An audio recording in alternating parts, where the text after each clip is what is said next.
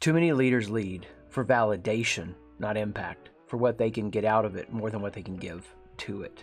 Hi, my name is Chris, and I'm obsessed with how leaders grow and develop, and I too have insecure moments. We all do.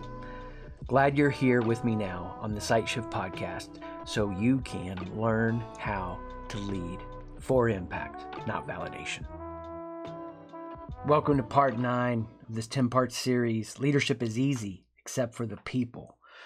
We've been going on this journey podcast, audio, YouTube, video through what it means to make peace with this idea when there's a war between vision and people, that the vision really is for the people. The vision is the people, it's for them to become, to grow, and to develop.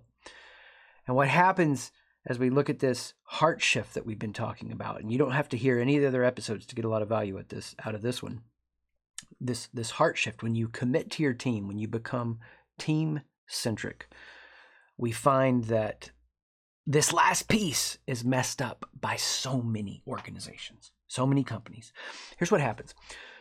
The institution the organization the the company whatever this applies to also governments and everything ends up becoming something that serves itself rather than the people so the company then has to make people in the company's image. The institution has to tell people who to become so that the institution can stay propped up, so that the company can stay propped up. A courageous leader will go through a horizon shift, like we talked about, a head shift, and a heart shift. They'll become team centric and they will be caring about, yes, advancing the organization or the institution. It'd be stupid not to, but they also care about the people. They live in the dramatic tension of these two paradoxes. Now, I love talking about this. This is going to be a big bite for you to grab a hold of in your leadership journey because it will affect how you see everything else. Most of what you're doing in leadership, when there is not a clear, simple answer, which is why you have a job and why you are necessary, is because there's two truths, there's two realities. I mean, the number of times I'm saying this is true and this is true and here's how we need to integrate this or synthesize this, or what are your best thoughts on how we integrate or synthesize this. This function of leadership at its highest level is exactly why you have a team. It's exactly why you're a company founder, owner, CEO. It's exactly why that institution exists. It's exactly why this organization exists. We have to further the mission and we have to further the people. And those at times will feel and seem in conflict. That's the real world. Anybody who tells you that they are not in conflict is lying. And anyone who tries to pick one of those ideas is ideologically committed and serving those ideas.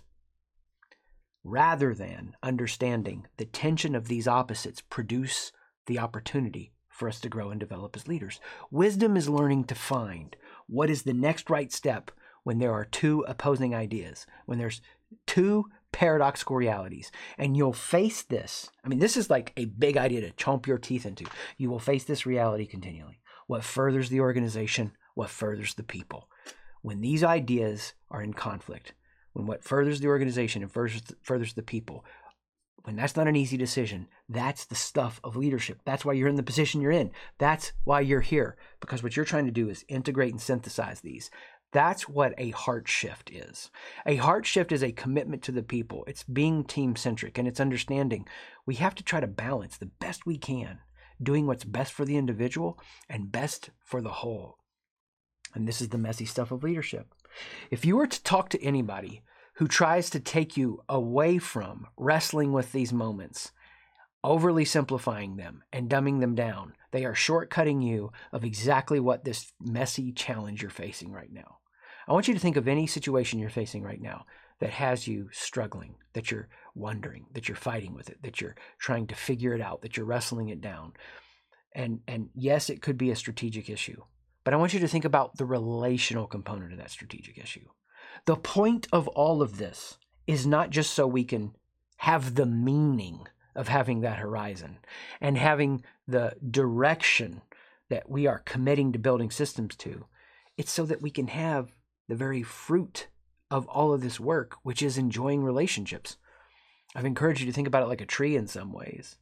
There's the root system, which is the horizon, what you're captured by, the trunk, the head. The point of all of this the head shift, the, the, the point of all this is the fruit of the tree. I don't care if I have an orange root. I don't care if I have an orange tree trunk. I want the fruit of the tree, which is the orange. I want the fruit of the relationships. I want the overflow of all that I've invested to manifest itself into a place of the transforming power of knowing and being known. These are not just high and lofty ideals. This is the street level of how leaders are built and made and grown and developed.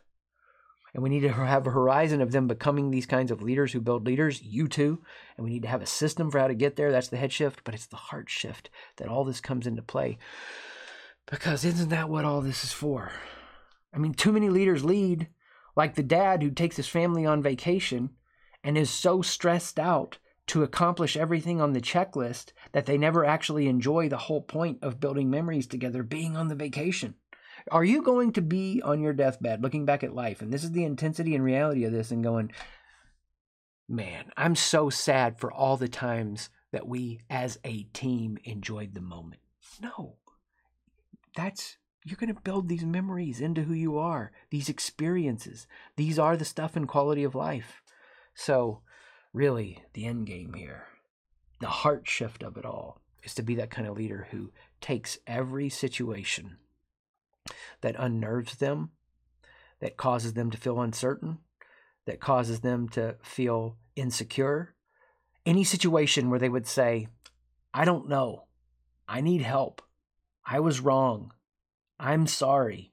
Any situation that would surface something within themselves that they can't show up as this confident leader that has it all together like they want, a leader for validation, not impact, any situation that would cause them to be that way is oftentimes an invitation to upgrade their ability to be wise.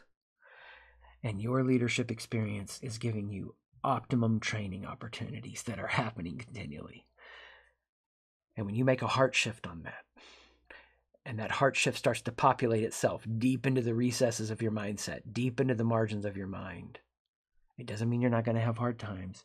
It doesn't mean you're not going to struggle. It doesn't mean you're not going to get frustrated and judging and feel yourself sometimes being bitter or being angry or feeling some dread. It just means that you recognize it and you start to embrace what's happening in the relationship as a way of, like the fruit of the tree, pruning you and making you better every place that you feel you are at war with the people, or you feel that, the vision that you have, and the people, there's a war or a place of resistance there, is an opportunity for you to grow and get better. It's a customized survival course built for you that's making you the kind of leader you were meant to be. And that's how all this journey culminates into a focus of the point is renewed relationships. If you've listened to it, an earlier one where we talked about how do these breakups happen in organizations and teams? People come to us and they're like, man, I'm struggling with my co founder or this executive team or whatever's happening. The relationships aren't being renewed. And as much as they were renewed six months ago, it is so much like at home. I can't say to my wife nor what I want to. I told you I loved you when we got married. Why do I need to say it again? That's not to keep a relationship insecure codependent. It's that, you know, what if? What if the basis of all this is to take us to a place that we can return love for hate? That we can have the insecurity transformed within us to be the kind of secure leaders who bring engagement, even when it's hard, into the mission. And at the fruit of the tree of our leadership and our teams and our organizations, we are so happy with the quality of relationships. They're not perfect, but we're relaxing our way into ever evolving, deeper and deeper bonds of community. This isn't hype, it's not some high and lofty ideal.